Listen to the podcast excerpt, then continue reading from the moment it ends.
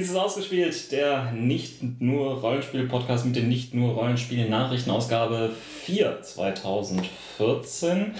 Mein Name ist Ron und bin frisch aus dem Urlaub zurück und gerade aus dem Stau raus. Ähm, mit mir im Studio sind andere Leute. Sandra. Gerade, gerade vom, vom Sofa aufgestanden. Roland gerade aus, na Stau kann man es nicht nennen, aber so zäh fließender Verkehr. Jetzt gerade aufgewacht. Wo sind wir hier? Ähm, Im Studio Nordwest, Ost, Ost. Ich erkenne es. Was für einen Tag haben wir heute?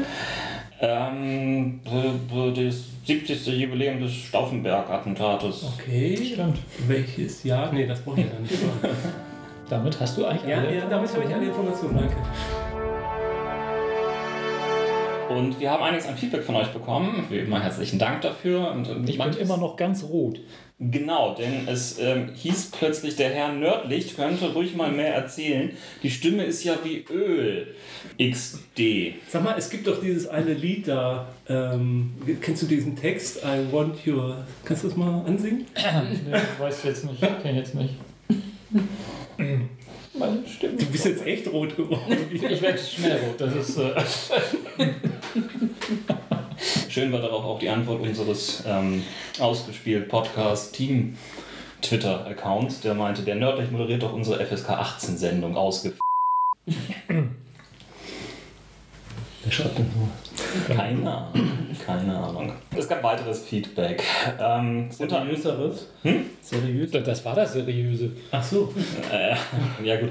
Unter anderem müssen wir zwei Errata kurz mal einschieben. Ähm, zur letzten Aufnahmesendung zu den Upfronts gibt es ähm, zwei Sachen, die sind danach erst passiert. Und zwar wurde Community doch nicht abgesetzt.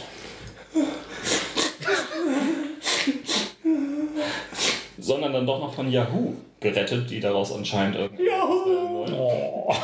Die überliegen derzeit auch die Comedy-Serie Enlisted ebenfalls noch zu retten, wobei das schon ein bisschen schwieriger wird, weil da die Schauspieler schon überall umverteilt wurden. Und ähm, Hieroglyph, Hieroglyph, wie auch immer man das ausspricht, diese komische Pharao-Serie und so weiter, ähm, über, über die wir berichtet haben, die wird jetzt noch vor der Ausstrahlung bereits abgesetzt. Das ist ein neuer Rekord für Fox. Leider nicht. Wir haben sowas schon häufiger mal hingekriegt, aber trotzdem ist es schon interessant, dass man mit einer Serie zu den Upfronts geht und sie dann gar nicht mehr sendet. Man hat halt die Rea man ist auf die Reaktion des Publikums eingegangen. Zu 13th Age, der Premieren-Podcast-Sendung unserer neuen Reihe, schreibt Olaf Müller via Google Plus. Gerade Folge gehört und für sehr gut befunden. Vielen Dank für den übersichtlichen und schnell verständlichen Einstieg ins 13. Zeitalter. Die Episode werde ich meinen Spielern geben, um ihnen das Spiel schmackhaft zu machen. Dann kann man noch besseres Feedback kriegen. Ja, vor allem. Äh, Wenn man also bedenkt, kriegen wie wir jetzt Ärger mit Pilgrim Press? Oder kriegen wir jetzt Geld vom Pilgrim Press? Also eins von beiden, ne? Henning P. schreibt wieder unseren Kommentaren zu dieser Geschichte. Als Longtime Listener muss ich an dieser Stelle erstmal meine Freude über euer neues Format Ausdruck verleihen. Sehr schönes Konzept. Weiter schreibt er, ein wirklich großes Plus wäre außerdem, wenn ihr eingangs die Kernmechanik kurz erläutern würdet. So könnte während der Charaktererschaffung die Bedeutung einzelner Werte schneller klar werden. Also mit Kernmechanik meint er, ist es jetzt halt ein D20, der gewürfelt wird oder was auch immer. Äh, aber auch er ist sehr begeistert. Genau mein Format, vielleicht auch mal mit Ron und Roland. Niemals. In Vorfreude auf weitere Folgen von. Und jetzt geht es schon los. Wir haben eine Fanabkürzung. 2HXW. Klein X. Klein X. Mhm. André merkt an, es wäre auch ganz schön, während des Podcasts einen Blick auf die ausgefüllten Charakterbögen werfen zu können. Kommt. Ja, Ja. ja das ist auch im Prinzip leicht machbar, kurz Ja. einscannen und Ich reinscannen. glaube, wir wollten es auch sogar gemacht haben und irgendwie ist es im Produktionsprozess irgendwie untergegangen. Also ja, äh, sehr gute Anregungen kommt auf jeden Fall. Und dann habe ich noch äh, CPT Toast oder Captain, Toast. Ja. Ähm, ich bin allerdings dafür, die Bausteine, die beim Charakterbau gewählt werden, direkt zu erklären. Wenn man das System überhaupt nicht kennt, sind einige Dinge doch recht verwirrend. Zwar hat sich das fast alles dann spätestens im Kampfbeispiel wieder geklärt, aber zumindest ich höre einen Podcast nicht immer unbedingt am Stück. Und er schreibt weiter, es kann also gut sein, dass ich beim Frühstück höre, was da so Schönes ausgewählt wird und erst beim Kochen des Mittagessens einige Stunden später die Erklärung kommt. Ja, dann darf man nicht so früh aufstehen. Dann ist zwischen, die Zeit zwischen Frühstück und Mittagessen nicht so groß. Ja, ja nein, also äh, auf, auf die Aldi-Hinweise, ähm, das, das, das, das ist viel Richtiges drin und wir haben auch während der Aufnahme ähm, Sachen auch wieder umgemodelt, weil wir uns nicht so sicher waren, wann man jetzt was erwähnt. Ich glaube, ich selbst bin sogar der Hauptschuldige dafür, dass es am Anfang nicht alles so zusammengefasst Genau, ich wollte immer und durfte nicht. Ja, weil ich der Meinung war, das sollte man mehr so modular bauen. Aber okay, wir können das ja mal Anregung annehmen und äh, dann anders. Also ich nehme die Schuld auf mich. Apropos Schuld auf dich. Ich, trage das, ich trage das Büßergewand, ja. Wenn Deutschland den Titel noch vor dem Elfmeterschießen gewinnt, dann zieh's jetzt mal aus. nehme ich den nächsten ausgespielt Team-Podcast nackt auf. Also wie immer. Ja, wie immer. Ist ja. doch so. Also zieh das Büßergewand bitte wieder aus. Ja, okay. Entschuldigung. Na los. Na los. Was? Ah, war das gar nicht die nächste Folge? Nee, nee, genau. Wir haben schon eine aufgenommen. Ah, wie praktisch. Wie praktisch. Was ist zum Thema? Ja, jetzt guck mal, also hier. Äh, das ist für die FSK 18 Schiene. Ich glaube jetzt nicht, dass Deutschland deswegen, weil ich Ach, das jetzt nicht. Ja, ja, gut, das ist nur in unserem Pay-Podcast. Genau, das ist in der Folge von Ausgef. ähm, aber jetzt der, Nack, der nicht nur Nackt-Podcast. Noch nur nackt. Aber jetzt mal ernsthaft, nur wenn ich jetzt dies, das nicht einlöse, wird Deutschland sicherlich nicht der WM-Titel aberkannt werden. Also. Ja, warten wir es ab, warten wir es ab. Ich erwarte jetzt nicht die FIFA. No one. Und über Twitter startet ihr dann bitte irgendwie jetzt auch einen Shitstorm los und nennt es irgendwie der Nacktgate oder so etwas. Immer Gate. Gate ist wichtig. Nackigate. Nackigate. Sehr gut, sehr. Kommen wir zu den Rollenspiel-Nachrichten. Die hat heute Jens vorbereitet.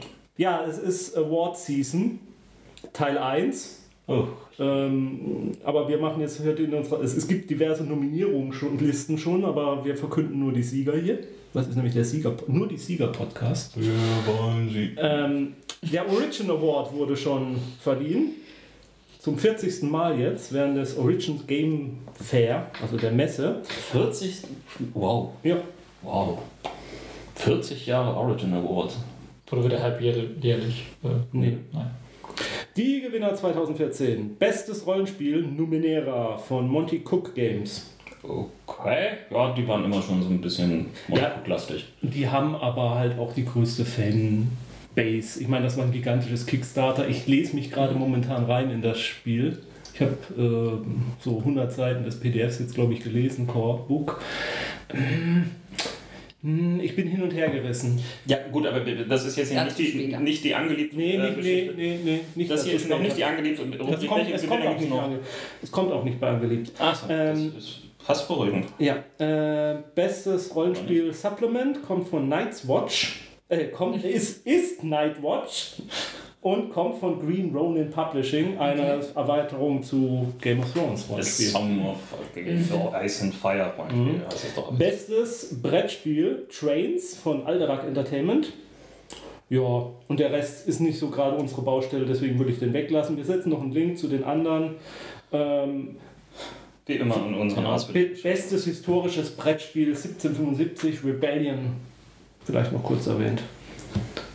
Historisches Brettspiel. Mit einem historischen Thema. Und äh, dann geht es aber auch gleich weiter mit den Preisen und deswegen mal ein Preis, der uns etwas näher steht, nämlich den Deutschen Rollenspielpreis. Und der wurde des, ja, schon deswegen näher, weil er auf dem Nordkorn verliehen wurde. Ja, der wird größtenteils auch von Carsten organisiert. Das ist der, mit dem wir dieses Jahr das Interview geführt haben mhm, mhm. zum ähm, Thema Gratis-Rollenspieltag. Mhm. Es gibt hier nur zwei Kategorien deswegen erwähnen wir auch alle.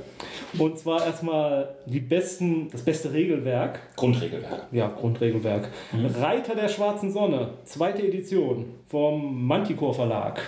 Ja, und das hat auch gewonnen. Ja, das ist der Sieger. Ich Genau. wollte nur die Sieger erwähnen. Ach ja, stimmt. Es gab auch noch zwei andere Nominierte, aber die werden hier nicht erwähnt. Auch, äh, wobei, ehrlich Die gesagt, werden hier nicht erwähnt. Al- Allein die Tatsache, dass dieses eine ähm, Indie-Rollenspiel ähm, aus Österreich nominiert war, fand ich schon äh, eigentlich erwähnt. Ich sage es nicht. Ich sage nicht, dass die unglaubliche Robert Ratchet Genau, das könnt ihr, wenn, wenn ihr es wissen wollt, dann könnt ihr es in den Links erfahren. Und äh, Aber das war auch toll, das Ding. Also, das gab es ja auch. jetzt reicht's. Es reicht hier. Ich gehe hier gleich raus. Ich ziehe mich gleich aus. So, ja. Es gab noch einen Gewinner. Und zwar als bestes ja, Setting. Und zwar Splittermond, die Welt. Naja, es geht ja nicht nur um Setting, sondern es geht um Ergänzungswerke in, in dieser Kategorie. Aber ja, Splittermond die Welt hat dort gewonnen, wobei ähm, Splittermond ja selber gerade irgendwie ähm, die Schritte in die Rollenspielwelt Naja, die, die, die, das Regelwerk ist jetzt noch erschienen. Die Welt ist äh, schon länger im Handel. Ich kann weder zum einen noch zum anderen was sagen, wobei man die Welt ja kostenlos, meine ich, auch als PDF. Das ist Open License. Na, das ist das Grundregelwerk, was Open License ist. Die Welt Habe ich jetzt die Welt gesagt? Ja, ich meinte das Grundregelwerk. Und das Grundregelwerk ist gerade erst auf Open Und das ist, erschienen. das ist erschienen und das ist als Open License erschienen. Die Welt ist schon länger im Handel und muss bezahlt werden. Genau. Was kostet die Welt? Das weiß ich jetzt nicht. Dann machen wir weiter mit der nächsten Nachricht. Die nächste Nachricht ist nur für Sandra. Die ist nur für Sandra. Ja, die wollte das schon immer mal wissen. Hast du dann die eine Nachricht übersprungen, die als nächstes im Sendeplan war? Anscheinend. Ja, Mach erstmal. Mach ruhig erstmal. Ist egal, welche Reihenfolge wir machen. Dragon Age, ähm, das Rollenspiel zum Computerrollenspiel, ist ja, erscheint ja in Sets. Und die ersten beiden Sets sind erschienen und man hat sich lange gefragt, ja, das sollte ja eigentlich noch ein drittes Set erscheinen. Ja, wann kommt denn das endlich? Das dritte Set kommt jetzt endlich. Das war die ganze Nachricht. Das ist so großartig, was wir hier für tolle äh, Exklusivnachrichten Ja, haben. das dritte Set erscheint dieses Jahr und im November soll dann die Ultimate Edition erscheinen, wo alle drei Sets dann endlich zusammen auch erscheinen, was dann die Käufer der ersten drei Sets zu Fuck ziemlichen you. Idioten macht. Nein, die haben es ja vorher ausgiebig Ja, ja. gespielt und hatten ja schon ganz viel Spaß damit. Das soll dann wiederum erscheinen, halt ganz pünktlich zum Erscheinen des dritten Teils der Computerspielreihe von Dragon Age. Ja, waren sie jetzt wohl etwas unter Zugzwang und mussten jetzt mal. Und damit soll dann auch das, die, die der Dragon Age Trilogie im Rollenspielbereich beendet sein, weil es war ja schon immer als Trilogie geplant. Nein, ich weiß es nicht. Aber äh, für alle Fans der Dragon Age-Reihe, die wir ja auch hier durchaus bei unseren Hörern haben, wie wir auf die Reaktion auf unsere damals Dragon Age-Folge, die, glaube ich, 40 Jahre zurückliegt, oder so. Genau, ja. Das ist sozusagen das Jubiläums, die Jubiläumsmeldung dazu. Achso, Genau 40 Jahre. ja? Mhm. Okay. Wie die Origin Awards. Hm. Nächste Nachricht. Das ist lustig, weil das. Nee, egal. Lustig, Leute- weil, Leute- es ist lustig, weil es nicht wahr ist. Der Gag zündet überhaupt nicht. Machen wir mit der nächsten Nachricht. Nein, den, ne, ne, nein, du, Ron, du hast es nicht verstanden. Die Profis machen das so, wenn ein Gag nicht zündet, dann wiederholen sie ihn ständig wieder, weil dann es durch die, die Wiederholung lustig wird. Eigentlich nicht. Doch, das Nein. macht jeder Profikomiker so. Also macht nur Bastian Pastewka so. Nein, das macht auch ein Harald Schmidt so. Ähm, ein ganz kleines Update zu einer Meldung, die wir vor einiger Zeit hatten. Ja, zwar gibt es ja diesen Prozess, um die Rechte, einen D&D-Film zu machen. Und das sah es in letzter Zeit so aus, als würden sich die Streithähne einigen können, denn sie haben immer wieder das Gericht angeschrieben und um Fristverlängerungen gebeten, was darauf hindeutet, dass man sich außergerichtlich einigen will. Jetzt ist es aber dazu gekommen, es wird eine Gerichtsverhandlung geben, man konnte sich nicht außergerichtlich einigen, es wird eine schmutzige Schlacht um die Rechte von D&D geben. Sie wird vor Gericht ausgetragen mit Lanzen und ja, D20. D20-Würfeln, Drachen und ja, Zauberern, denke ich. Dazu mehr demnächst. Ja. Werden auch Basilisken aufgefahren? Mit Sicherheit. Denn wir kommen jetzt zu den nicht nur Nachrichten des heutigen ähm, Folgentages, wie auch immer. Und du startest schon wieder, Jens. Du hast dich auch irgendwie vor, vor mir reingeschrieben, aber gut, dann bist du selbst schuld. Und du kannst auch gerne anfangen. Nein, nein, jetzt mach schon. Okay. Ich hab, ich hab, ich hab Ja, wobei eigentlich sollten wir diese Nachricht über diese über Rokos Basilisk an den Ende der Sendung setzen, weil wir sollten unseren Hörern die Chance lassen, auszuschalten, wenn diese Nachricht kommt, denn die ist eine gefährliche Nachricht.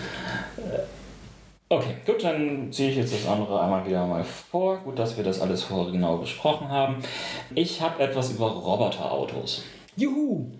Roboterautos sind so eine der Erfindungen, die wohl unausweichlich sein werden. Bereits jetzt testen Firmen, zum Beispiel Google, selbstlenkende, computergesteuerte Fahrzeuge in Kalifornien. In Science-Fiction-Visionen äh, sieht man durchaus ein, bereits ein Verkehrssystem, in dem nur noch selbstgesteuerte Autos unterwegs sind. Johnny Taxi. Zum Beispiel, oder auch ein iRobot ist das ja irgendwo mhm. zu sehen. Und durch das Weglassen des menschlichen Irrtumfaktors keine oder zumindest weit weniger Staus mehr auftreten und vor allem Unfälle zumindest drastisch reduziert werden. Aber da sind wir noch lange nicht. Noch sind wir von ein paar Teststrecken mal abgesehen nicht einmal in einen Parallelbetrieb der Fahrzeuge. Eine Einführung kann dann aber auch nur parallel zum menschlichen, fehlerträchtigen Verkehr passieren und damit haben wir das Problem, denn nicht nur dadurch, aber vorrangig deswegen brauchen Roboterautos eine eingebaute Ethik. Ja, Ethik. Denn es gibt einige Probleme für Roboterautos. In der Regel sind sie ja so darauf programmiert, dass sie Unfälle vermeiden sollen. Ja, das ist auch gut so. da sind wir, glaube ich, einer Meinung. Aber es gibt halt auch Fälle, wo ein Unfall einfach nicht mehr vermeidbar ist. Das ist einfach so. Das sei es durch einen dummen Menschen in einem anderen Fahrzeug oder durch Versagen des eigenen Materials. Es gibt Unfälle, die sich einfach nicht mehr aufhalten lassen. Das Wildschwein, das ich vor ein paar Jahren unfreiwillig erlegen musste, ist Opfer dadurch, weil ich mit 90 km/h auf der Straße unterwegs war und es einfach nicht rechtzeitig so aus dem Weg gegangen ist. Aber es wäre vermeidbar gewesen, wenn du langsamer gefahren wärst. Wie der Idealfahrer das sicherlich getan hätte. Ja, auf der Landstraße war 100 erlaubt. Ja, trotzdem, der Idealfahrer fährt vorausschauend und auch mal langsamer als das, was äh, erlaubt ist. Eigentlich, äh, das größte Problem ist, ist mein lahmes Reaktionssystem. Denn, ähm, Was ja nicht, nicht so schlimm gewesen wäre, wenn du langsamer gewesen wärst. Ja, ist ja gut jetzt. Ja, mir geht das Schicksal dieses armen Wildschweins immer noch nahe. du hast doch gefeiert hier.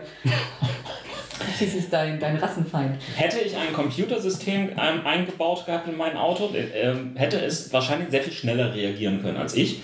Ähm, wir Menschen haben noch so diese Probleme, dass wir zwischenzeitlich mal blinzeln, kurz abgelenkt sind, aber auch unsere Reaktion vom, äh, wir sehen was, äh, Gehirn registriert das und wir führen irgendetwas darüber aus, bewusst, braucht einfach seine Zeit. Computer können weit schneller reagieren als Menschen und haben durchaus noch Chancen, in Millisekundenbruchteilen zu reagieren und sei es nur, um eine Entscheidung zu treffen, wenn jetzt beispielsweise Sie auch zwei verschiedene Autos äh, auftreffen könnten, auf welches sie auftreffen. Vorausgesetzt ist es nicht mehr möglich, überhaupt keines zu treffen. Und da geht es nämlich los. Nehmen wir an, es hat jetzt die Wahl zwischen einem klapprigen, alten, dünnwandigen Mini oder einem dicken SUV mit fetter Knautschzone.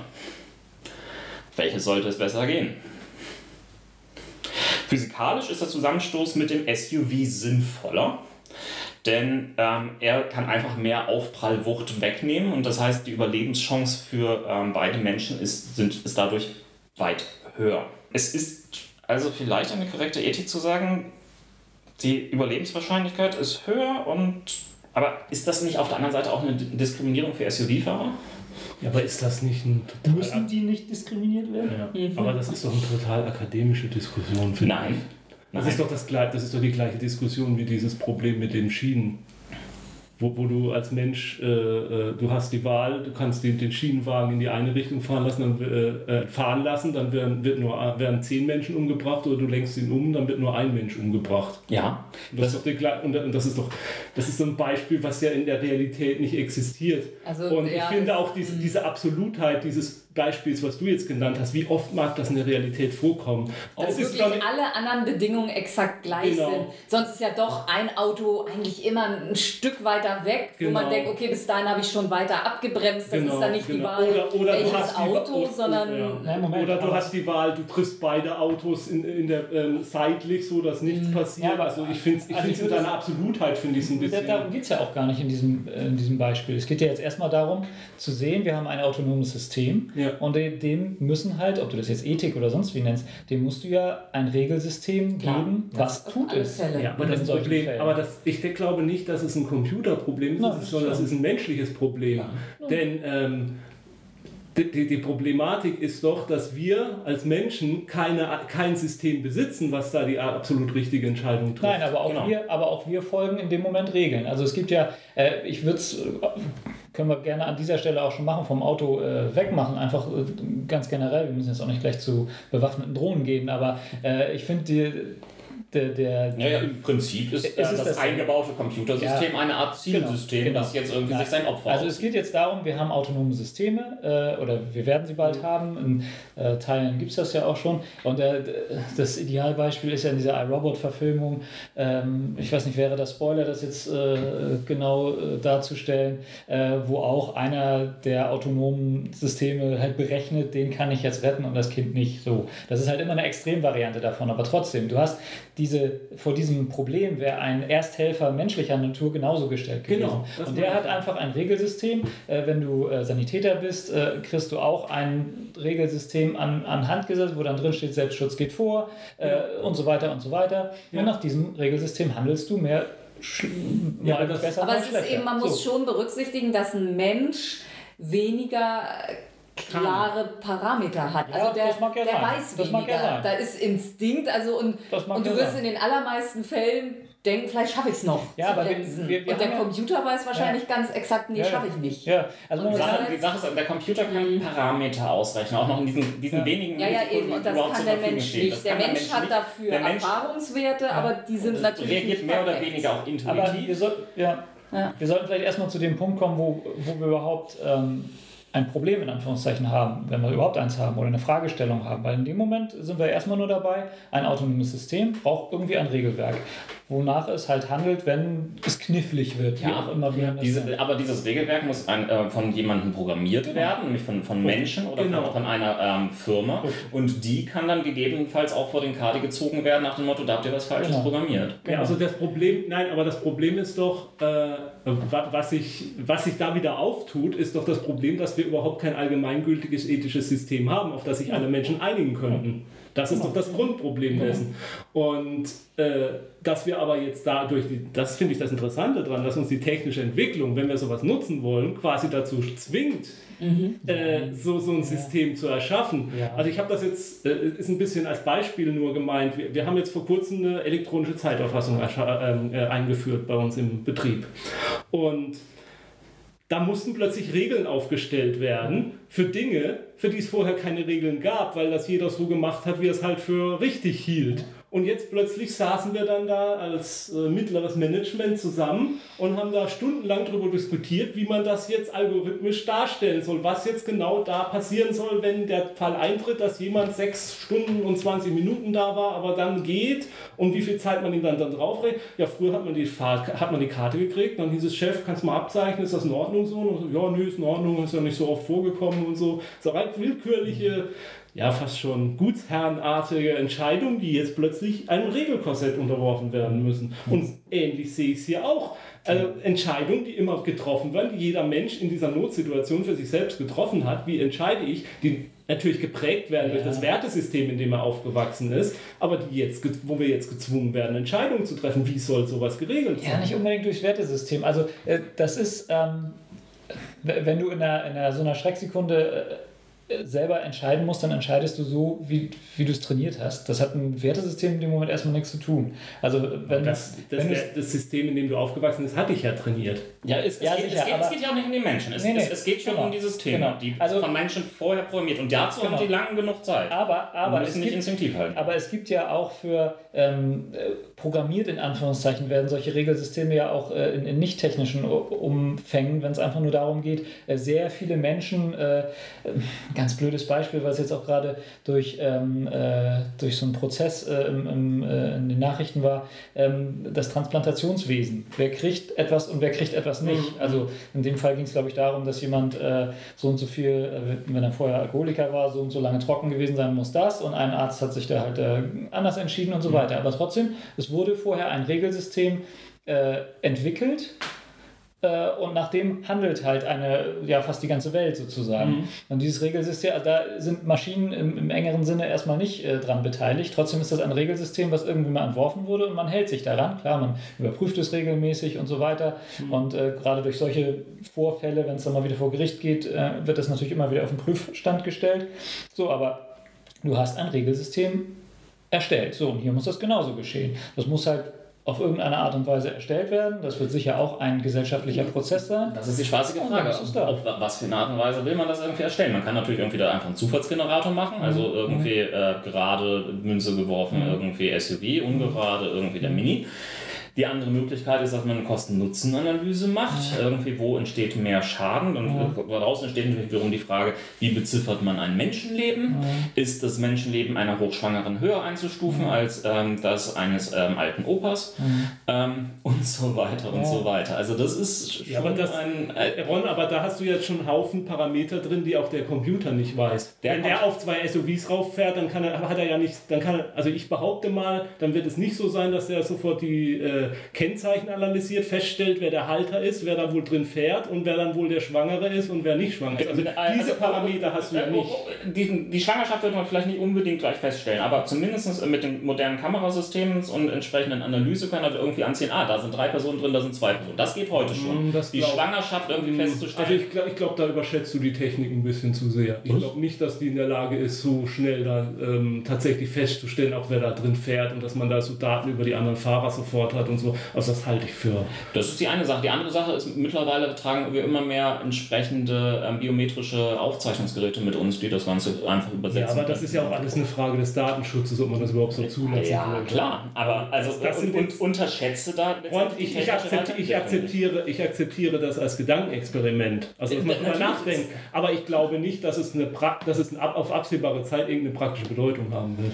Also praktisch wird äh, es tatsächlich um zwei Dinge gehen. Also ein solches Regelwerk wird irgendwie erstellt werden. Also das Ding wird einfach irgendwie programmiert werden, dass es irgendwie autonom handeln kann und mhm. auch mit relativ unvorhersehbaren äh, Situationen klarkommt. So, das tun es gibt ja selbst, jetzt schon selbstfahrende Züge. Wenn du dir ein teures Auto kaufst, äh, da werden schon sehr viele Entscheidungen dir abgenommen. Das ist ja es das gibt ja extra, Es gibt ja extra Knöpfe bei irgendwelchen sportlicheren, sehr teuren Autos, wo du dir äh, die Entscheidungsgewalt wieder zurückholen kannst, weil du meinst, du bist so ein toller Fahrer, dass du das gar nicht brauchst. Ja. Aber wenn, wenn du den Computer in deinem Auto sozusagen machen lässt, dann lässt der, nimmt er dir was, was Bremsen, was äh, irgendwelche Spurhalten. Äh, Spurhalten und solche Sachen angeht, nimmt der diese Entscheidung schon längst ab. Die Dinger ja. sind also schon sehr gut programmiert. Praktisch, denke ich, wird es zwei, äh, zwei Effekte haben. Das eine ist rein Statistik. Also bei solchen Sachen, auch bei der Medizin ja genauso. Es geht erstmal nur um die Statistik. Und ähm, da wird sicher rauskommen, dass, was Ron ja auch eingangs sagte, dass der, die Unfälle sich reduzieren werden. Es wird äh, weniger Tote vielleicht geben, wenn man mehr und mehr auf äh, autonome Systeme da umsteigt. Mhm. So, insofern wird es in Anführungszeichen besser. So, das andere ist, und da sehe ich eigentlich das, das Kernproblem autonomer Systeme, seien es jetzt waffentragende Drohnen, seien es Autos, sei es sonst was, das ist, wie machst du haftbar? Äh, du hast eine Situation und ein, äh, ein autonomes System sorgt dafür, dass ein Mensch verletzt wird oder durch, durch eine Entscheidung, wie immer, ob man das auch Entscheidung nennen darf oder nicht. Wer ist dann haftbar? Was passiert dann? Also dann denken wir doch mal drüber nach, was heute passiert, ja. wenn du jemanden anfährst. Wer ist haftbar? Ja, aber du bist der Mensch. Fahrer, ja. der Halter, ja. eventuell der Produzent, wenn es ein Produktionsschaden ist.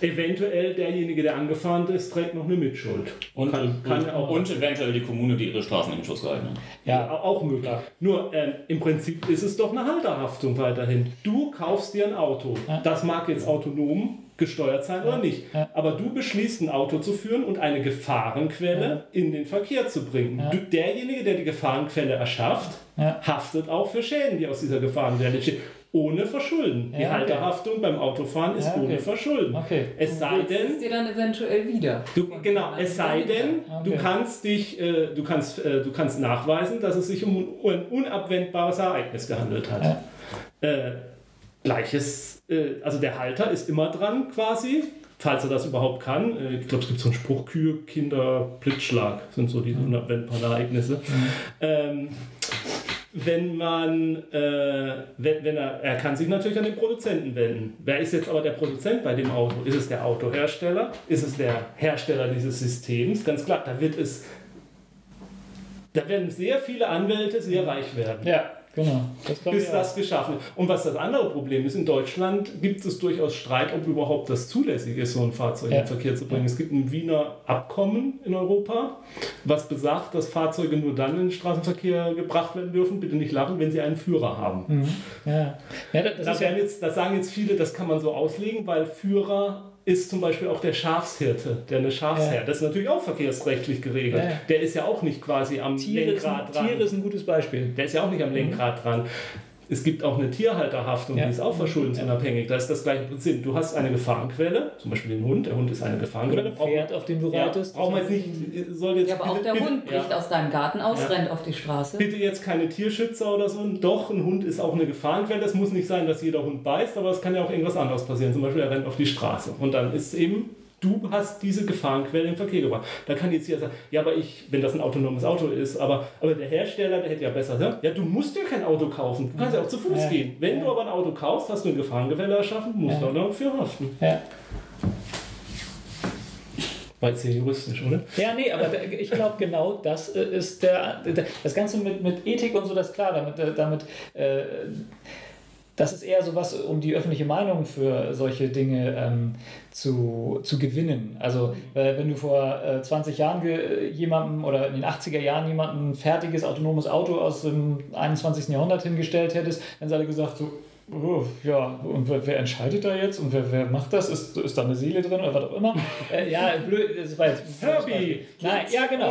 äh, aber ähm, äh, trotzdem musst du die, die Allgemeinheit auf sowas ja irgendwie, äh, ja, irgendwie emotional auch darauf vorbereiten. Ja. Und dadurch, äh, das ist einfach, weil es einfach ein schleichender Prozess ist. Es wird sicher noch. Ähm, Unsere Kinder werden vielleicht äh, das eher normal finden, dass ein Auto da alleine durch die Gegend fährt. Für uns wird es noch, ja, ja, aber ich sag mal, sein. natürlich. Aber insofern, das, wird, das wird etwas sein, was irgendwie auch von alleine kommt, dass die Leute sich daran gewöhnen, dass es selbstständige Systeme gibt. Aber genau das, was du beschrieben hast, das wird das Hauptproblem sein. Und das ist bei, ähm, bei Autos das eine und das ist bei autonomen Waffensystemen. Ähm, die, die, die Drohne, die, die Eurodrohne, warum die nicht funktioniert hat, ein Grund war ja, dass das äh, Luftraumrecht in Deutschland das gar nicht vorsieht, dass äh, irgendwelche mm, äh, autonomen Flugzeuge durch die Gegend gucken. Mm. Also völlig unabhängig, ob die äh, schießen können oder nicht.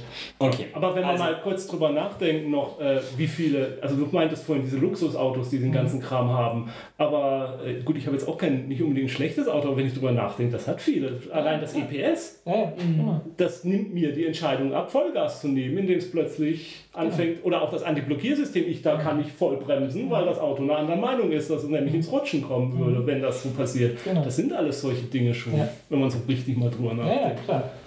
Also, ähm, ein Aufruf an unsere Hörer findet man heraus, ob es irgendwie eine Knight Rider-Folge gab, wo Kit vor Gericht gezogen wurde. Ja, genau. Und das ist ja dann, jetzt kommen wir in die Science-Fiction-Bereiche. Vielleicht irgendwann kommt man dann sicher in den Bereich, und da fällt mir ein IO9-Artikel, den es vor ein paar Wochen mal gab, ähm, nachdem das Hauptproblem was, was Data zum Beispiel hatte, gar nicht ist, ob der jetzt eine Person ist oder sowas. Hm. Das Hauptproblem ist der Bürger. Also der, der, der, da haben sie darauf abgesetzt und ich glaube irgendwie der, einer der Autoren, Star Trek Autoren, hat sich dann nachher nochmal dazu geäußert, mhm. weil das ganz interessant war. Das Citizenship ist eigentlich das Problem von einem, wenn du irgendwann ein vollständig autonomes System hast, was du, dem du irgendwie Eigenständigkeit zubilligen kannst. Irgendwann wird dann in sicherlich mehreren Generationen mal die Frage kommen und äh, jetzt sind wir natürlich auch voll im fantastischen Bereich wieder, aber hat so ein autonomes System dann irgendwann Bürgerrechte und mhm. Pflichten und ist dann eben verklagbar. Und da mhm. sind wir bei Kit, der dann von Kadi gezahlt werden kann. Ja, und es sollte eigentlich ein Abschluss dieses Themenblocks werden, weil wir uns gerade irgendwie ein bisschen arg verzetteln.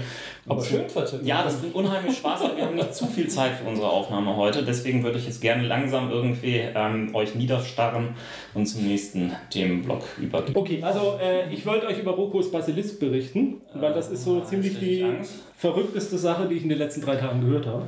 Okay. Also pass auf, manche Leute glauben, es reicht aus, von Rokos Basilisk etwas zu erfahren, um sich selbst der ewigen Folter durch einen allwissenden Supercomputer auszusetzen. Äh, es soll Hä? angeblich Leute, ich, ich sag das jetzt mal, also es ist witzig, ne? Ähm, es soll angeblich tatsächlich Leute geben, die deswegen ernsthafte psychologische Probleme bekommen haben. Deswegen jetzt hier meine Frage: Wollen Sie mehr wissen? Ähm, ah, unbedingt. Sandra, kann ich kurz in die Küche und mir irgendwie äh, etwas Aluminiumfolie für den Hut holen? Ja. Also, letzte Chance, jetzt hier auszuschalten. Ewige Verdammnis. Ja, aber dann hört er gar nicht unser Angeliebt. Alle noch da? Ja, gut, ihr müsst selber wissen. Äh, Rokos Basilisk ist ein Gedankenexperiment oder ein Konzept, ein Meme, das äh, in einem Internetforum zum ersten Mal aufgetaucht ist. Und zwar in dem Internetforum Less Wrong. Less ja. Wrong ist eine Singularitäts- oder Transhumanismus-Seite. Äh, die ist angeschlossen an das Institut Machine Intelligence Research Institute. Es sind, ist meiner Meinung nach, ich sage das jetzt gleich mal vorweg, ein Haufen Transhumanisten, die es ein bisschen übertrieben haben. Übertreiben das nicht alle ein bisschen? Ja, aber. Okay. Und wann, wann war das? Wann ging das los mit diesem Meme? Das ist jetzt eine gute Frage. Das ist noch nicht so zwei, drei Jahre her. Ah ja, okay. Ja. Nein, nur wenn man so einen Horizont mhm. hat. Ähm, allerdings findet man bei Less Wrong keinerlei Diskussionen mehr darüber. Denn die Betreiber von Less Wrong, vor allem deren Guru, dessen Namen ich jetzt nicht präsent habe, den ich aber sowieso nicht aussprechen könnte, hat die ganze Diskussion gebannt. Angeblich, weil er eben, weil Nutzer psychische Probleme bekommen haben, als sie von Rokos Basilisk erfahren haben. Wie das so ist, wenn man was bannt im Internet, äh, vielleicht schon mal vom Streisand-Effekt gehört, äh, das Ding hat sich selbstständig gemacht. So, soweit ja jetzt noch harmlos. Jetzt die Idee. Rokos Basilisk übrigens der Name, der, äh, der das, das zum ersten Mal eingestellt hat, hat den Nutzernamen Roko gehabt. Und Basilisk äh, von, ja, was anstarren und äh, zu Stein werden. Beziehungsweise es ist wohl noch direkt aus, einer, aus irgendeiner Science-Fiction-Kurzgeschichte, die ich aber auch nicht kenne. Da geht es darum, dass irgendwelche Texte auftauchen, die, wenn man sie liest, das Gehirn hacken und äh, auf Null fahren. Also Bildzeitung, glaube ich. äh, eines Tages wird es eine allwissende künstliche Intelligenz geben. Natürlich. Das ist der Teil der Dinge. Die, der Singularität. Ja. Diese ist so mächtig und intelligent, dass sie ohne Probleme herausfinden kann, wer für ihre Erschaffung einen Beitrag geleistet hat, irgendwann in der Vergangenheit. Und ja, auch zwar in der fernsten Vergangenheit, immer gucken, wie weit das ist. Zum Beispiel, indem er halt sein gesamtes Einkommen irgendeinem Institut gespendet hat, was eben die Erforschung von künstlicher Intelligenz, wenn man nicht selber in der Lage ist, intellektuell da zu forschen. Was wir hier ja natürlich alle wären. Also, wenn wir endlich mal unsere Zeit dafür investieren würden, anstatt irgendwelche komischen Podcast-Sendungen zu machen. Ehrlich gesagt haben wir durch unsere Podcast-Sendung den Ball gesteuert. Ja, also vielleicht schaffen ah. wir es sogar, uns da rauszukommen. Ne? Mal gucken. Wir, wir verdammen unsere Hörer und retten uns selbst. Ah. Ähm, äh, so perfide. Ja. Das ist jetzt ethisch, aber... Ja, ne? Der, e, die Ethik kommt auch gleich noch ins Spiel. Oh ja, Ethik. Äh, ich sag nur das Stichwort äh, Utilitarismus. Nee, ja. spricht sie das aus? Ja. Aber das spielt da ein bisschen eine Rolle mit auch. Ähm, Ähnliche Ethik. Ah, ja, eigentlich schon. Ja, total. Äh, also diejenigen, die Beitrag geleistet haben, stehen auf der guten Seite der AI. Die aber, die davon gehört haben, also von Rokus Basilisk, aber nichts getan haben, äh, denen ist er eben nicht so gut gesonnen. Äh, ach übrigens, ich wollte noch mal erwähnen, also Rokus Basilisk, also diese AI ist äh, durchaus eine freundliche AI. Das ist eine nette AI, das ist keine bösartige AI. Das ist eine AI, die äh, das Wohlbefinden des Menschen am Herzen liegt. Ja, also sie hat die Menschheit nicht ausgelöscht, sondern sie unterstützt die Menschheit. Sie möchte, dass die Menschheit weiter existiert. Sie möchte auch, dass sie so schnell wie möglich erschaffen wird, weil sie nützt ja der Menschheit und sobald sie existiert, kann sie sehr viele Menschenleben retten.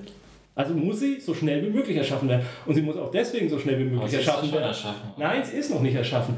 Ah. Und, sie muss, äh, und sie muss natürlich auch so schnell wie möglich erschaffen werden, bevor eine schlechte AI entsteht, die der wohl nicht so gerne der Menschheit helfen möchte. Das, ist all, das sind alles Gedankengänge, die die AI hat, wenn sie schon existiert. Okay. Okay, pass auf. Das heißt, ihr werdet jetzt Zeitreisen machen? Nein, das ist der, war auch mein erster Gedanke, als ich das gelesen habe. Geht es da irgendwie um Zeitreise? Nein, es geht nicht um Zeitreise. Es, es geht, geht, um, nicht um John Connor irgendwie. Nein, es geht um akkusale Erpressung. Ähm, also, pass auf, es geht weiter. Hör einfach mal zu. Äh, diese gottgleiche künstliche Intelligenz ähm, deren Existenz eben unumgänglich ist, äh, müssen wir halt also dafür sorgen, dass es ein guter Gott wird. Also ein Gott, also eine Intelligenz mit menschlicher Ethik und Wertesystem. Da haben wir ja gerade eben schon mal ein bisschen was drüber gehört. Und wie gesagt, so schnell wie möglich, damit nichts vorher was Böses entstehen kann. Also, diese AI hat jetzt in der Zukunft, in der fernen Zukunft, eine Weihnachtsmannliste. Mit dem Guten und dem Bösen. Um eben dafür zu sorgen, dass sie so früh wie möglich existiert, muss die AI diejenigen, die nichts getan haben, obwohl sie wussten, dass sie etwas hätten tun können, bestrafen. Denn es geht ja um die gute Sache. Also gute AI entstehen lassen, böse AI nicht entstehen lassen. Ja, aber das kann ich doch nur bestrafen durch eine Zeitreise, oder? Nein, kann sie eben nicht, denn jetzt kommt's. Äh, also soweit habt ihr das, ja, das Konzept erstmal okay, weil jetzt kommt nämlich der Dreh. Diese AI wird so weit entwickelt sein, dass sie in der Lage ist, perfekte Simulationen von uns zu erschaffen. Diese Simulation kann sie dann bis in alle Ewigkeit foltern und quälen. Mit Schlangen, mit Insekten, mit Clowns, mit endlosen Podcast-Episoden. Mit dem Schneiden von solchen Podcast-Episoden. Oder sowas. Das ist eine perfekte AI. Der werden schon Dinge einfallen, mit denen sie das menschliche Gehirn, also wir uns gar nicht vorstellen können. Einigen wir uns drauf, es wird ziemlich schlimm für diese Simulation. Okay? Wenn du noch sehr viel länger redest, wird es immer schlimmer mit dieser Schneiden des, hm. dieser Episode. Wenn du mich einfach reden lassen würdest, müsstest du gar nichts ausschneiden. okay, aber was interessiert uns das, wenn unser zukünftiges Ich gefoltert wird? Okay, jetzt erstmal der erste. Vor allem frage ich mich, was dafür, interessiert ist die AI? Dafür verweisen wir wieder auf die Transhumanismus-Episode, wo wir genau das ja. Okay, jetzt kommt's. Unser Klon wird so sein wie wir, er wird so denken wie wir, er wird dieselben Lebenserfahrungen gemacht machen wie wir. Er muss ja uns simulieren, damit Dings. Und dann das einzige Unterschied zwischen uns und dieser Simulation ist, irgendwann im Leben dieser Simulation wird die böse AI ihr plötzlich auf die Schulter klopfen und sagen, so, jetzt bist du dran. Jetzt quäle ich dich bis ans Ende aller Tage. Jetzt fällt. Ja, und jetzt das Problem. Es könnte ja sein, dass du jetzt in diesem Moment diese Simulation bist. Genau. Ja, und? Ja, also deswegen solltest ich du. Ich habe den Matrix-Film gesehen. Deswegen solltest du dich in diesem Moment eben immer so verhalten, wie du dich, da, um den Weg zu schaffen, dass eine gute künstliche Intelligenz entsteht. Das sollte die Maxime deines Lebens und allen Strebens sein, um sicherzustellen, dass deine Simulation, dass du nicht, wenn du diese Simulation bist, dass dir nicht das Böse, äh, also dass die, ähm, dass die AI keinen Grund hat, dich zu dich quälen. Zu quälen. Und falls du die Simulation nicht bist, sondern tatsächlich das Echte, dem es nicht passieren wird, dann hast du vielleicht trotzdem ein Interesse dran, einem zukünftigen Wesen von dir, das ja eigentlich du bist, oder vielleicht auch nicht, ist eine philosophische Frage, aber je nachdem, wie man sich entscheidet in dieser philosophischen Frage, muss man natürlich dann sein Handeln und seine Maxime danach ausrichten. Nicht schlecht. Ich finde das ganze Ding, also es gibt diese Stichwörter ähm, akkusale Erpressung, quasi, du wirst erpresst durch was, was irgendeinem zukünftigen Ich entstehen kann. Jetzt im tatsächlichen Leben kann dir nichts passieren. Es gibt da noch die Timeless Decision Theorie, die spielt da auch rein. Das ist auch noch so ein Gedankenexperiment, wo es um zwei Kisten geht, mit Geld drin und kein Geld drin und Simulationen. Da könnt ihr alles gerne nochmal nachlesen. Es führt jetzt zu weit hier, das alles noch äh, auch noch zu erklären. Ich finde die ganze Theorie, ich halt, das ist totaler Quatsch. Es gibt das Rat, äh, Skeptical Wiki oder Ratio Wiki, wo dann nochmal aufgeführt wird, warum diese ganze Theorie eigentlich Quatsch ist und mich überzeugen diese Gegenbeweise sehr stark. Von daher, ich rate dazu, sich keine Sorgen zu machen. Aber du verunsicherst unsere Hörer. Aber es kann ja, ich finde das Ding eigentlich als Gedankenexperiment. Ich finde es faszinierend und ich finde, ich, ich, ich würde, vielleicht gibt es das ja auch gar, vielleicht weiß unsere, einer unserer Hörer, ob man das, ob es irgendeinen Science-Fiction-Roman gibt oder so, wo das mal so zu Ende gedacht wurde, was das bedeuten würde oder könnte oder so. Fände ich sehr interessant. Ich finde es ein reizvolles Thema. Prima Romanstoff. Ja. Und ich glaube, es wäre ein richtig cooler Stoff für eine Story. Mhm. Also mein größtes Problem, was ich so spontan damit habe, was hat die AI davon, die irgendwie in einer Simulation zu foltern? Ja, diese Erpressung. Diese Erpressung. Dadurch, dass äh, das im Raum steht, arbeiten alle mit. Mhm. Ja, Sie werden, alle Leute werden, werden dazu erpresst, damit ihnen nichts passiert ja, aber, an ihr mitzuarbeiten. Aber, sie muss doch letztendlich trotzdem in der Vergangenheit irgendwo ähm, diese, dieses, nennen wir es mal Inception setzen. Nein, muss sie nicht. Es reicht doch allein, dass der Gedanke existiert. Das Mem allein existiert. Das ja. ist ja, es ist verbotenes Wissen quasi. Es Sobald du davon weißt, machst, qualifizierst du dich für diese Liste in der Zukunft irgendwann mal. Es ist ja, es ist ja auch ein Axiom drin, äh, was du eben mal beiläufig erwähnt hast. Äh, dass äh, das Entstehen der äh, AI, der Super-AI, unausweichlich sei. Ja. Das ist ja schon eine Voraussetzung, die du hast. So, und äh, die genommen ergibt sich alles andere ergibt sich alles andere ziemlich, ziemlich automatisch. So. Und da, da, der, der, ich dachte zum Beispiel sofort, das passt irgendwie auch zum Cthulhu-Mythos. Also, dass du zum, zum Anbeten eines dunklen Gottes quasi gezwungen wirst, nur um dann später. Ja. Es hat ja sogar eine religiöse Komponente. Es ist quasi die Religion der Transhumanisten, weil es ist ja das drohende Fegefeuer, was man durch gutes Verhalten verhindern will. Es ist fast schon eine Religion. Und wenn man eben wenn man den richtigen Geistes, wenn man zum Beispiel, wenn man ein totaler Transhumanist ist und davon ausgeht, die Singularität wird auf jeden Fall kommen und das dann weiterdenkt, dann kommt man, denkt man sich irgendwann in dieser Art Zwickmühle rein und, und handelt danach. Und und das, ich finde das Faszinierende, dass nur der, allein das Entstehen eines solchen Gedankens dazu führen kann, eben, dass es sich diese äh, self-fulfilling prophecy daraus äh, entsteht. So ein ganz bisschen erinnert es ja auch an Hyperion, also nicht, nicht direkt, aber da geht es ja letztlich auch darum, dass du einen, äh, einen äh, guten transhumanistischen Gott hast und also den, den teilhartschen Menschengott, wie sie es da nennen, und du hast einen bösen Maschinengott, äh, die auch irgendwie versuchen, ähm, ja, in der, in, gut, da gibt es richtig Zeitreise, ne, wo sie halt versuchen in der Vergangenheit durch das Quälen von irgendwelchen Leuten den äh, jeweils anderen zu, zu provozieren. Aber der also daran erinnerte mich das jedenfalls jetzt. Und es ist auch ähm, hier ähm, Blaise Palsacs äh, Pascalsche äh, äh, Wette drin, mhm. der ja sagt, äh, ist es besser an Gott zu glauben, genau. weil nur auf, um auf Nummer sicher zu gehen, es könnte ja tatsächlich genau. passieren, dass es einen gibt und dann hat man an ihn geglaubt und dann ist man später beim Fegefeuer genau. genau sicher. Das. Und das, ja. da gibt es auch genug Gegenargumente ja, dagegen. Klar. Willkommen bei Ausgespielt, dem nicht nur Religionspodcast. Also, falls die ewige Verdammnis kommt, habt ihr mit uns gute Gesellschaft. Also von daher alles nicht so schlimm. Das wird voll super. Kommen wir zu Angeliebt. Ach, ich mag diesen neuen Namen unserer Rubrik. Ähm, ja, wie ich habe beispielsweise mal wieder was ähm, gespielt, oder beziehungsweise beendet ähm, zu spielen, nämlich ähm, The Wolf Among Us ist jetzt endlich zu Ende und ähm, ich habe da dann noch irgendwie eine extra Schicht eingelegt, um endlich irgendwie den letzten Teil durchzuzocken und er hat mich nicht enttäuscht. Ich muss aber auch gleichzeitig sagen, irgendwie überwältigt hat mir das Spiel auch nicht. Es ist grundsolide, es ist eine schöne Geschichte, die erzählt wird, die auch irgendwo in sich interessant ist oder man wird mit schönen Konsequenzen irgendwie belohnt. Ähm, ich finde, The Walking Dead ist noch ein bisschen fieser, weil da Konsequenzen gemacht werden. Also das ähnliche Spiel von Telltale Games, in denen äh, man wirklich leiden darf. Ethisch, moralisch, was auch immer. Wir haben heute eine Ethik-Sendung, ja. Mhm.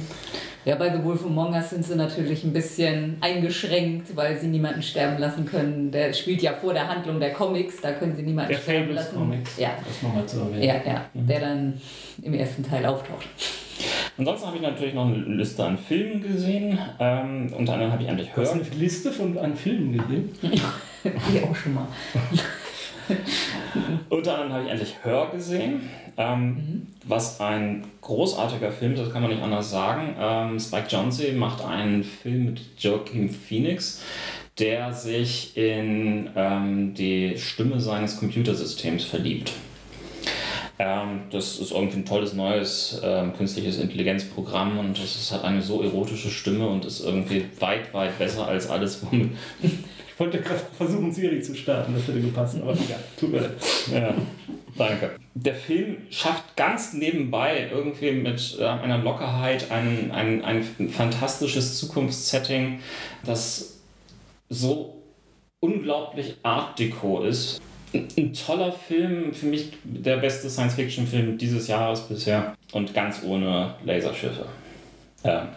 Und Laserschiffe? Nicht Laserschiffe, also Raumkämpfe und, und so etwas. Laserschiffe. Mhm. Ähm, den, Lass uns über Laserschiffe diskutieren. Der, der Film kriegt eindeutig meinen Stempel. Dann habe ich den Lego-Movie gesehen, den ich enorm unterhaltsam fand. Hast du ihn eigentlich gesehen, Roland, als Lego-Experte?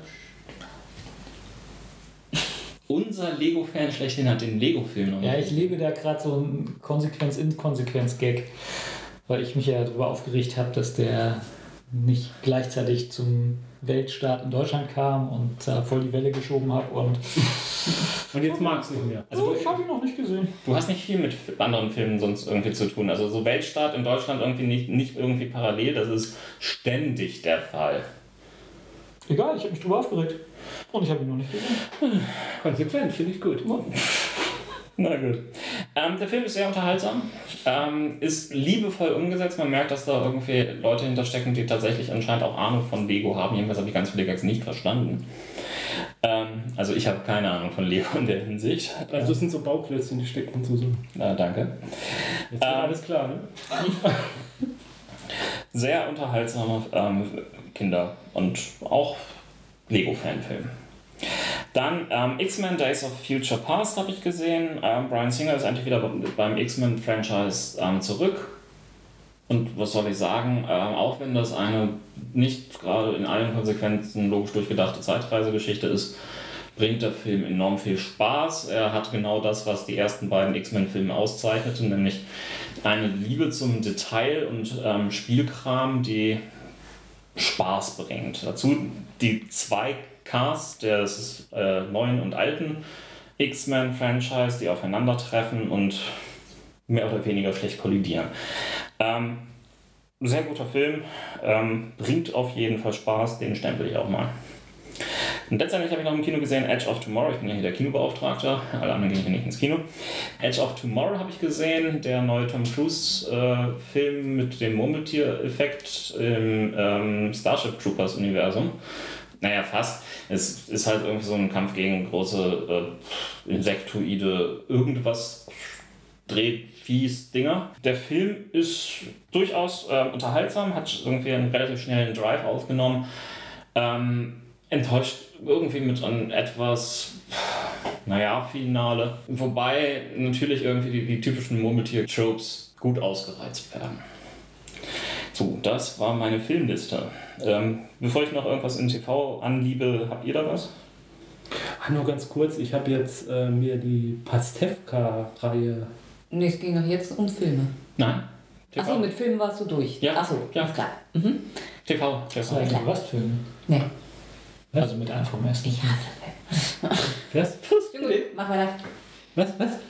Ah, also ich habe mir jetzt mal die Pastewka-Serie angeguckt die ja bei Sat 1 gelaufen ist, eine Comedy-Reihe mit Bastian Pastewka. Ich bin, glaube ich, drauf gekommen, weil wir hier von seinem, ähm, seiner Reihe als, als der deutsche Breaking mhm. Bad, also als der deutsche Walter White, hatten wir darüber berichtet, habe ich mir jetzt mal diese Pastewka-Reihe angeguckt und ich muss sagen, die finde ich richtig gut. Also für eine deutsche Comedy-Reihe, ich habe sehr oft doch gelacht. Ähm, er spielt sich halt selbst oder ein, ein, eine Version von sich als Komiker, der in Köln wohnt, mit seinem Bruder und seiner komischen Nachbarin und seiner Verlobten oder auch nicht Verlobten. Und das ist, ist richtig witzig, fand ich gut. Kennst du äh, Crappy Enthusiasm, worauf das ja irgendwo basiert? Ja, und natürlich auch ein bisschen bisschen auch Seinfeld und ja, ja, also ich, damit, ich, ich will es gar nicht auf die gleiche Schiene heben oder auf, äh, für eine deutsche Comedy-Serie finde ich sehr, sehr unterhaltsam, einfach. Okay. Doch, ich gebe ihm Stempel. Doch, ich gebe ihm sogar einen Stempel. Katschin.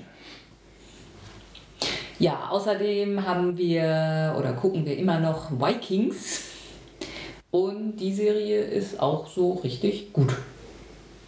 Finde ich. Geht um Wikinger. Ach, Wenig überraschend. Äh, welches Jahr haben wir da gerade so? Äh, das ist 8. Jahrhundert, mhm. so 790 glaube ich, also Ende des 8. Jahrhunderts. Wo der erste Wikinger äh, den Weg nach England findet. Und ja. da dann die überfallen dieses Kloster, dessen Namen ich mir nie merken kann. Irgendwas mit F, glaube ich. Ich kann mir in dieser Serie überhaupt F? keinen Namen merken. Hm? Irgendwie. Also ich, ich, ich weiß noch, er heißt irgendwie Ragnar irgendwas. Lord, Lord Brook. Lord Brook? Lord, Lord Brook. Mhm. Lord Brook. Ragnar Lord ist auch eine Historische, nein, nee, auch eine pseudohistorische Persönlichkeit. Es gibt isländische Sagen, in denen er eben erwähnt, oder eine isländische Saga, in der er erwähnt wird. Ob er wirklich als historische Person existiert hat, ist, ich glaube, es gibt Aufzeichnungen, es gibt irgendein Schriftstück, dass er beim Überfall auf Paris dabei war. Er sitzt in Island in der Serie? Hatte ich irgendwie Nein, er sitzt nicht. Norwegen die Saga ist eine isländische. Das heißt ja ah. nicht, dass er nicht in der. Also, es ist in Norwegen, glaube ich. Oder ist es Schweden? Schweden? Ich meine, Schweden ist es sogar. Ja, damals war es noch nicht so trennscharf. Mhm. Beides. Mhm. Ähm, ist vom History Channel produziert. Mhm. Ähm, ja, halt Geschichte. Muss aber nicht unbedingt. Also es ist schon relativ. Es ist bemüht darum, äh, eine historische Darstellung zu sein, hat aber zig Anachronismen drin natürlich. Ah. Ist, aber es ist eine Unterhaltungsserie, was soll's. Stehen sie irgendwo Kartoffeln? Nee, sowas nicht. Also Hier. irgendwelche un, irgendwelchen undefinierten Brei essen sie des Öfteren, da kann alles Mögliche drin sein. Ähm, ihr, ihr, guckt das, wenn ich mich recht entsinne, auf ähm, Amazon Prime. Mhm. Haben die da auch irgendwie diese ekligen Zwangsuntertitel? Nee. Wenn man das im Original guckt? Nee. nee. Oh. Sie haben aber die äh, Geschlechtsteile ver verpixelt. verschwommen, nicht mal richtig verpixelt. Das siehst du im ersten Moment gar nicht so richtig. Also da ist verschwommen. Man denkt, was hängt denn da? Gehört da nicht was. aber auch bei Frauen. Also ah, ja. ja gut, bei gut, Frauen gut aber das, das, wird wahrscheinlich beim History Channel im Original so sein. Denn History Channel ist kein Pay-TV, ja, okay. sondern Cable Channel. Das heißt, das ist schon eine Anforderung, die die da mhm. stellen müssen. Also es ist jetzt auch nicht so häufig. Also, also ich habe es nicht mal bemerkt. Ja, ich, ich habe hingeguckt. Ja, okay. Ich habe gesehen. Also ich habe nichts bemerkt. Mhm. Stempel? Ja. Katsching. Ja, von mir auch. Katsching. Katsching. Also richtig gut ausgearbeitete Charaktere. Ich gucke es momentan lieber als Game of Thrones, muss ich sagen. Nö, das, das, das, da kann ich mich nicht anschließen. Also ich habe es gerne geguckt, aber nicht so gerne. Es ist weniger aufgeregt, weniger... Und ich weiß nicht, was passiert. das ist ein großer Vorteil, ja. Das weiß ich bei Game of Thrones auch nicht. Ähm, ich habe in meinem Urlaub ein Boardwalk Empire Binge-Watching gemacht.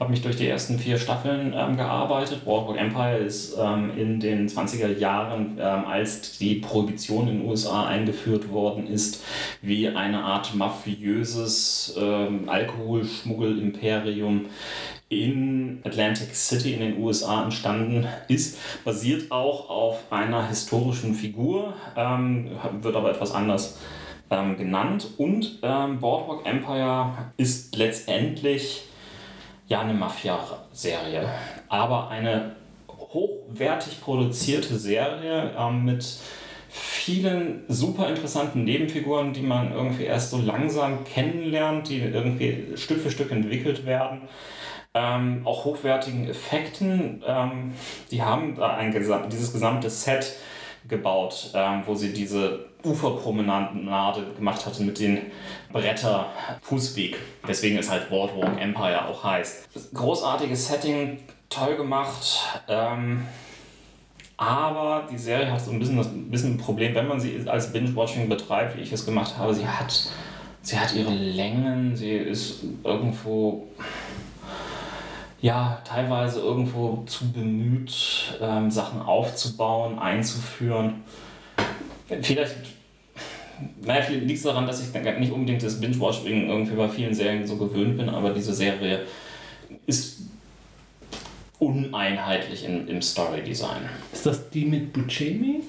Steve Buscemi, ähm, Buscemi spielt, ähm, wie ausspricht. spielt die, ähm, die Hauptrolle des Nucky Thompson. Ähm, das ist der sich entwickelnde Pate und zumindest er hat eine sehr interessante Geschichte, die dessen, ähm, äh, worum es letztendlich geht, ist, wie weit ist er bereit zu gehen? Er kann halt irgendwie nicht nur halber Gangster sein.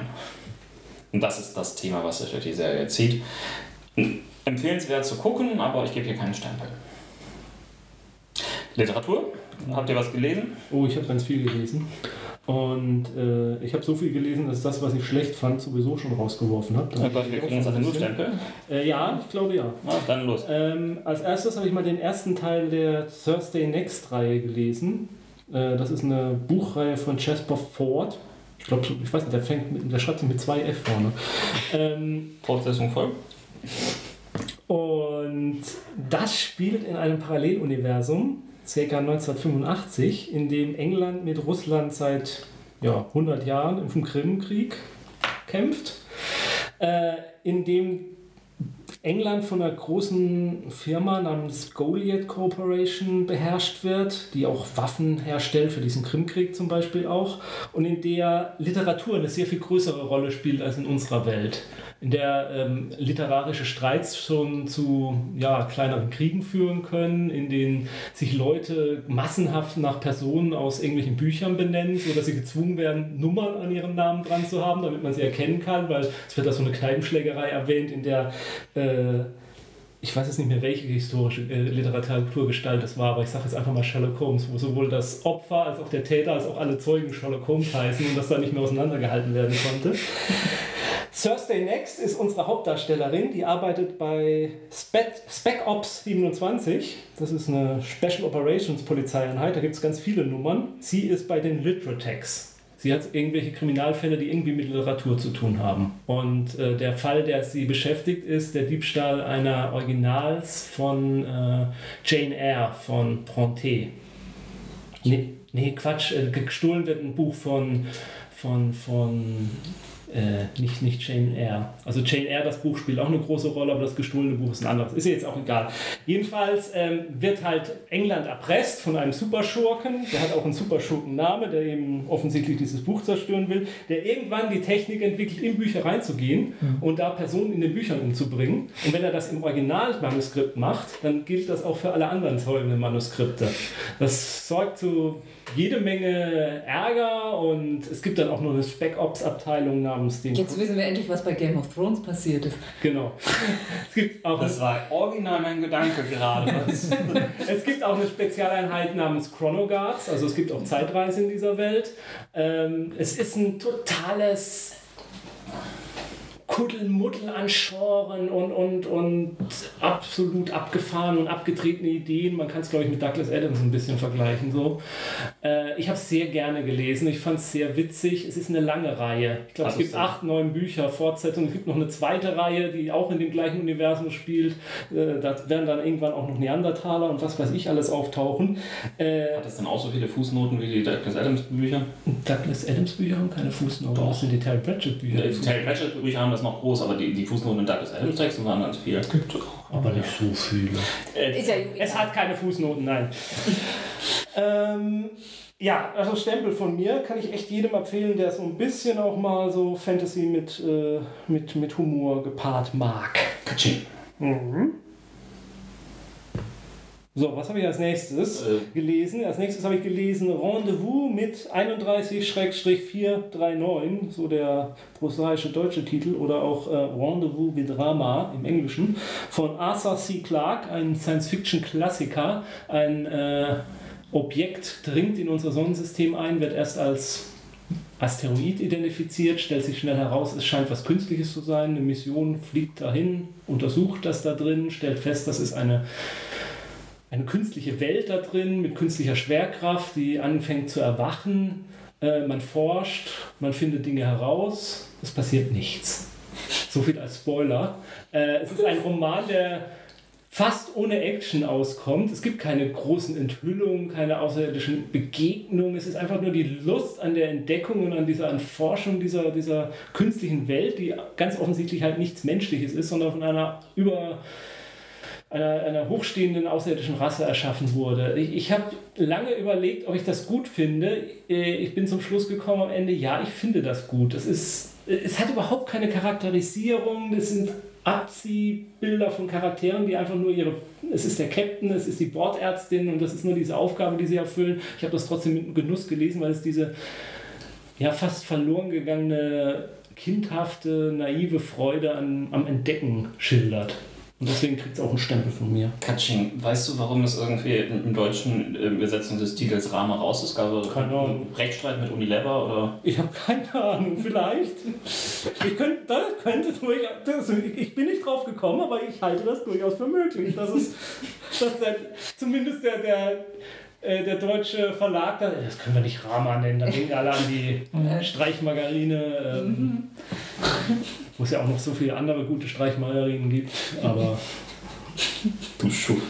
ja, doch, das, das, ist gut, das ist echt gut, da habe ich echt nicht drüber nachgedacht. Ja, Rama, natürlich. ja. Super, nee, da komme ich nicht mehr drüber weg. Rama kriegt auch, Butterbrot. Ja, Rama kriegt auch einen Stempel von mir. Den nehme ich jetzt mal nicht. Show Notes. Ja, gut.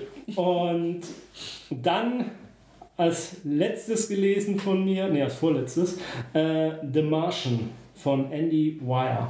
Ähm, das ist eine Robin. Ich den Weir nennen. Weir? Wire? Wire? Weir. Also ja, stimmt, es ist nicht The Wire, es ist Weir, hast recht.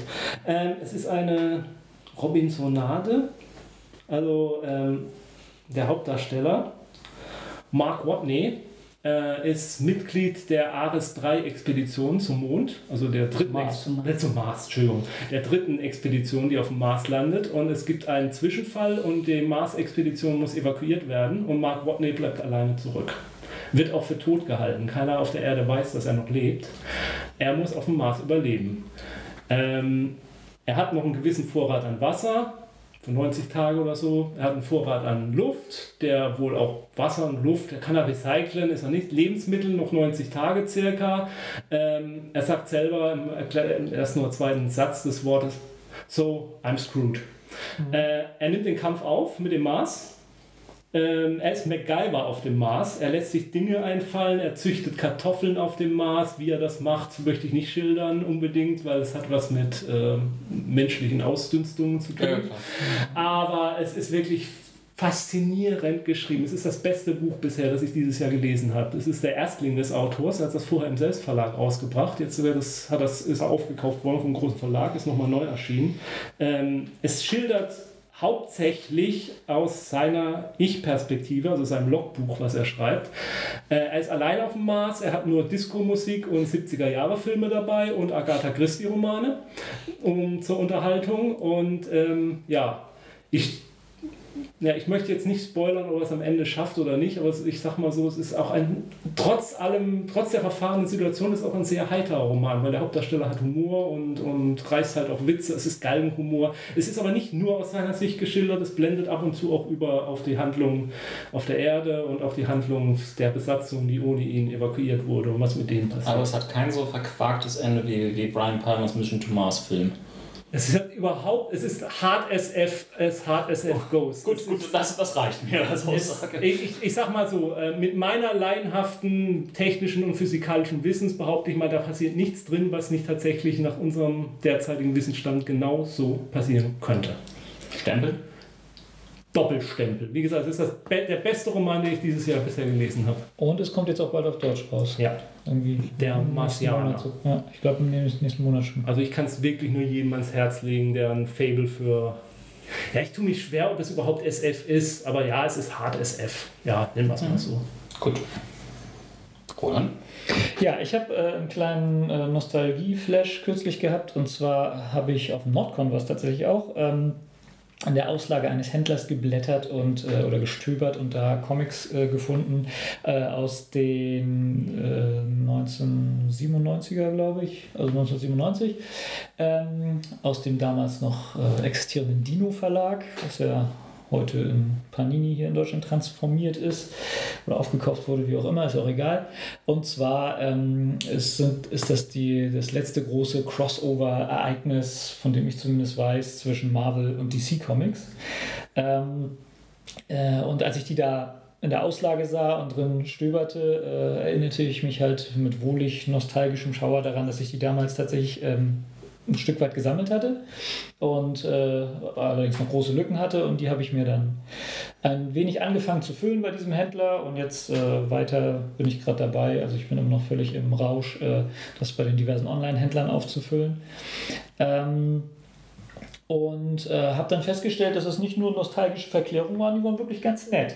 Und zwar geht das irgendwie so los, äh, gut, der Anfang ist recht plump, du hast äh, äh zwei Universen, die anfangen sich zu verschmelzen, nämlich das Marvel- und das DC-Universum. Ähm, die überlappen sich auf einmal aus irgendwelchem Grund und äh, die, die Inkarnationen dieser Universen äh, werden einander gewahr und äh, wollen sich sozusagen äh, bekämpfen. Und die eine will die andere übernehmen. Und äh, dazu schicken sie halt ihre Helden ins Rennen und der Anfang ist recht plump. Die erste Miniserie, ich glaube aus, aus sechs Heften im amerikanischen Original ähm, oder vier, ähm, besteht halt wirklich nur aus Duellen von Marvel- und DC-Charakteren. Und damals, das erinnere ich noch, wurde das äh, den Leuten, den Lesern so verkauft, ja, wenn das äh, das Ergebnis dieses Duells äh, wird sein, dass nur noch ein Verlag übrig bleiben wird. Der andere den wird es nicht mehr geben. Es wird nur noch einen Verlag geben.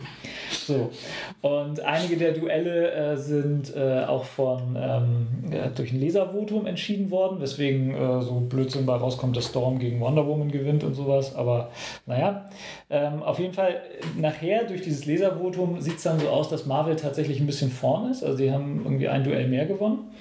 Äh, wobei man jetzt ja konsequenterweise sagen müssen, DC ne, streicht die Segel und hört auf. Noch Marvel. Aber nein, da haben sich die natürlich was anderes überlegt. Und zwar äh, kommt es dann dazu, äh, durch irgendwelche Superwesen der jeweiligen Universen, äh, dass die beiden Universen verschmelzen zum sogenannten Amalgam-Universum. Und da wird es eigentlich richtig witzig, ähm, denn ähm, ja, sie fangen, äh, äh, es äh, kommt dann, glaube ich, zwei Miniserien kann man mit jeweils sechs äh, Heften im amerikanischen Original, ähm, wo halt verschmolzene Superhelden dargestellt wurden. Also da wurde aus Captain America und Superman wurde der Super Soldier, aus äh, äh, Batman und ähm, Wolverine wurde Dark Claw. Den fand ich geil. Der war ziemlich cool. Der Kann ich mich noch echt dran erinnern. Der hat sogar zwei Hefte gekriegt.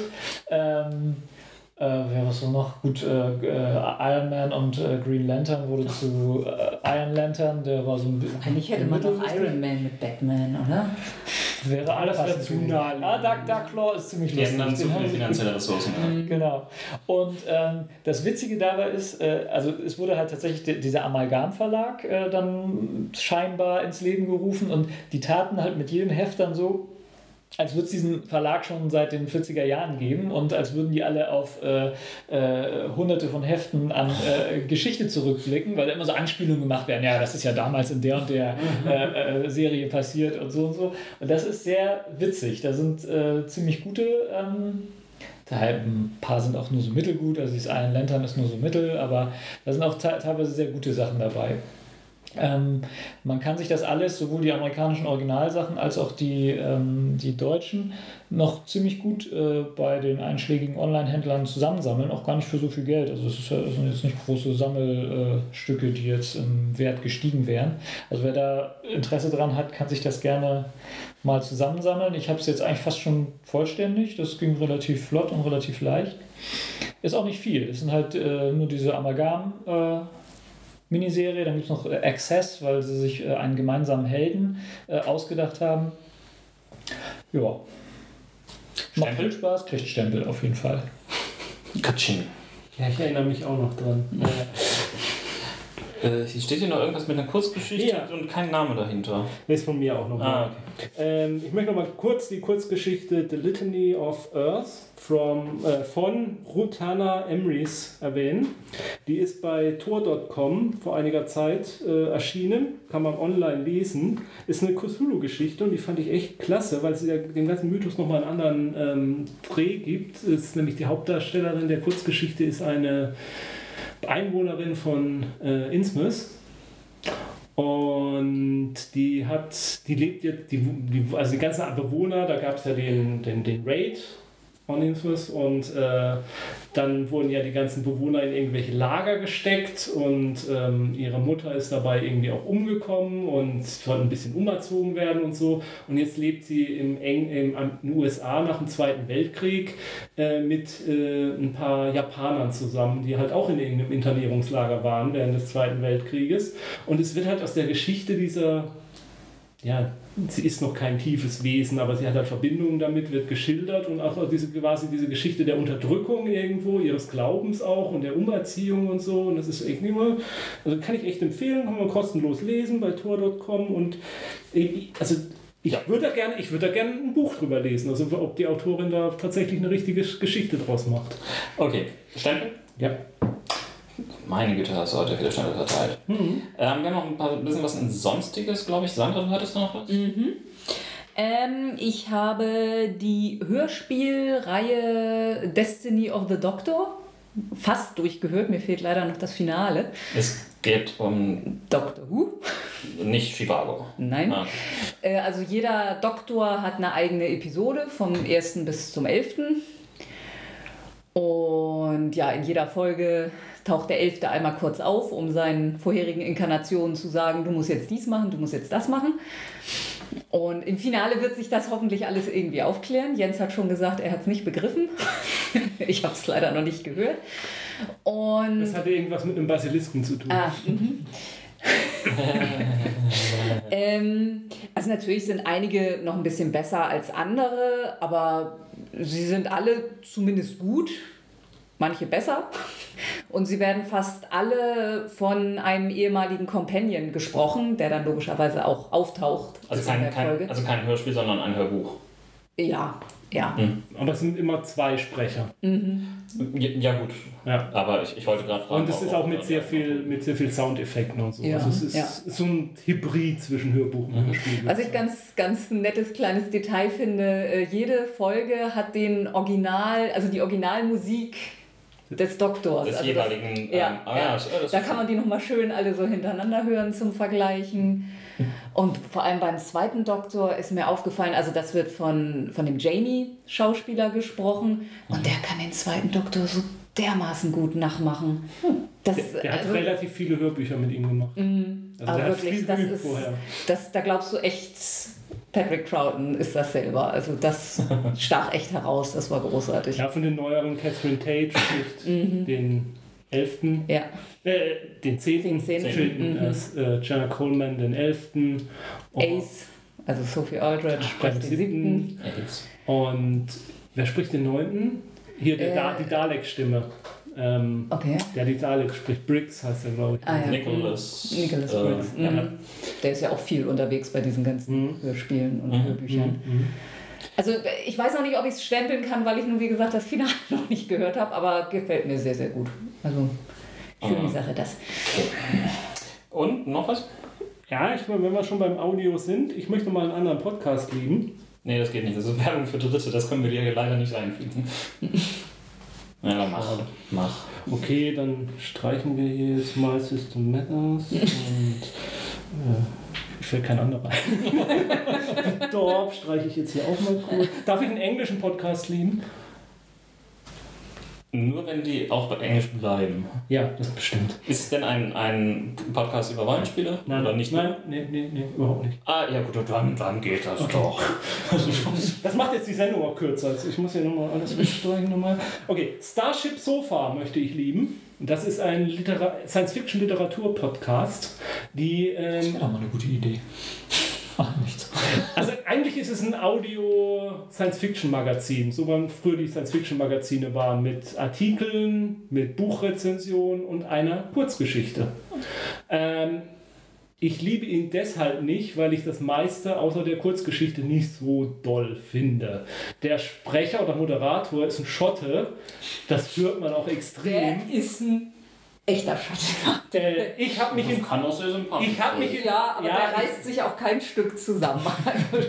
ich habe mich inzwischen reingehört bei ihm. Mhm. Er ist immer total begeistert von allem, aber ja, es ist, ist ja, das muss man mögen. Ich habe mich inzwischen dran gewöhnt. Ich höre es wegen der Kurzgeschichten, die da vertont werden. Das sind nämlich Kurzgeschichten von namhaften Autoren. Da ist ein John Scalzi dabei, da ist ein Hanu, wie auch immer mit Nachnamen heißt, dabei.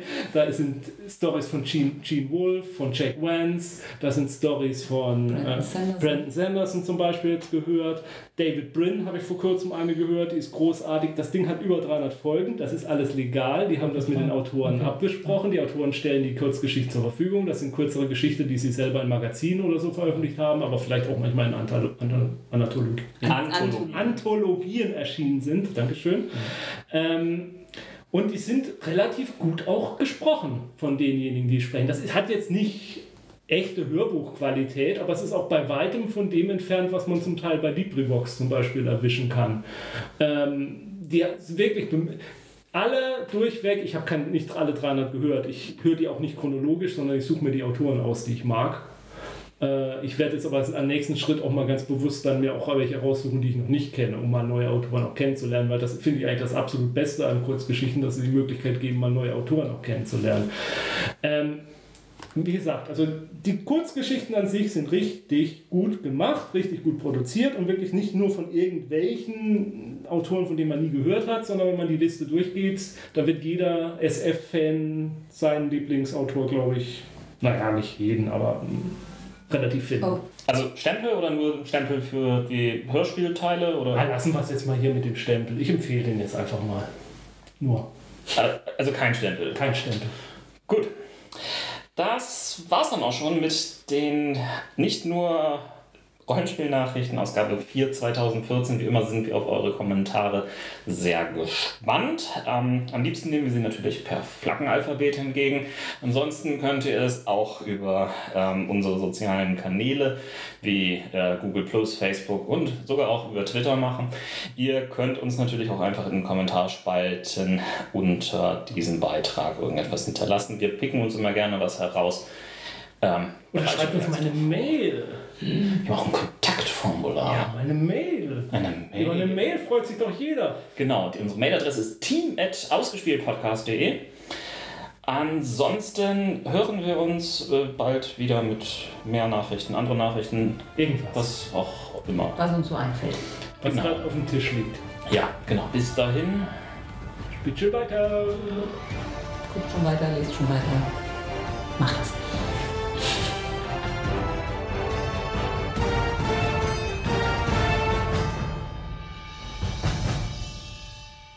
Luigi ist das, ne? Ron, der auf Redner starrt. Ah, ja. Luigi's Dash Death Stare ist doch jetzt gerade so auch so ein Meme. Aha. Äh, der Bruder von Mario. Luigi. Ja. Mario Kart. Ja. Der soll angeblich so einen Todesstarren haben. Das Meme kam mir in letzter Zeit. Weiß ich nicht. Okay. Keine Ahnung. Haben wir genug Zeit übrig? Ja, haben wir. Irgendwie ist heute mein Google. Ähm Docs langsam beim Dinge öffnen. Ja, ja ich glaube, euer Netz ist gerade heute etwas langsam. Nee, eigentlich nicht. Ich habe es gerade ausgegeben. Es gibt gerade so ein Startup, das eine Alternative Gewinn. ist. Ja? ja? Okay. Es könnte ja auch ein autonomes System sein, was mir das öffnet, was ich haben will schon. Das wär's mal, genau. Mhm. Ja, teilweise macht man das. Dieser Podcast ist Mitglied bei analogspieler.de der Portalseite für alle Podcasts rund ums nicht elektronische Spielen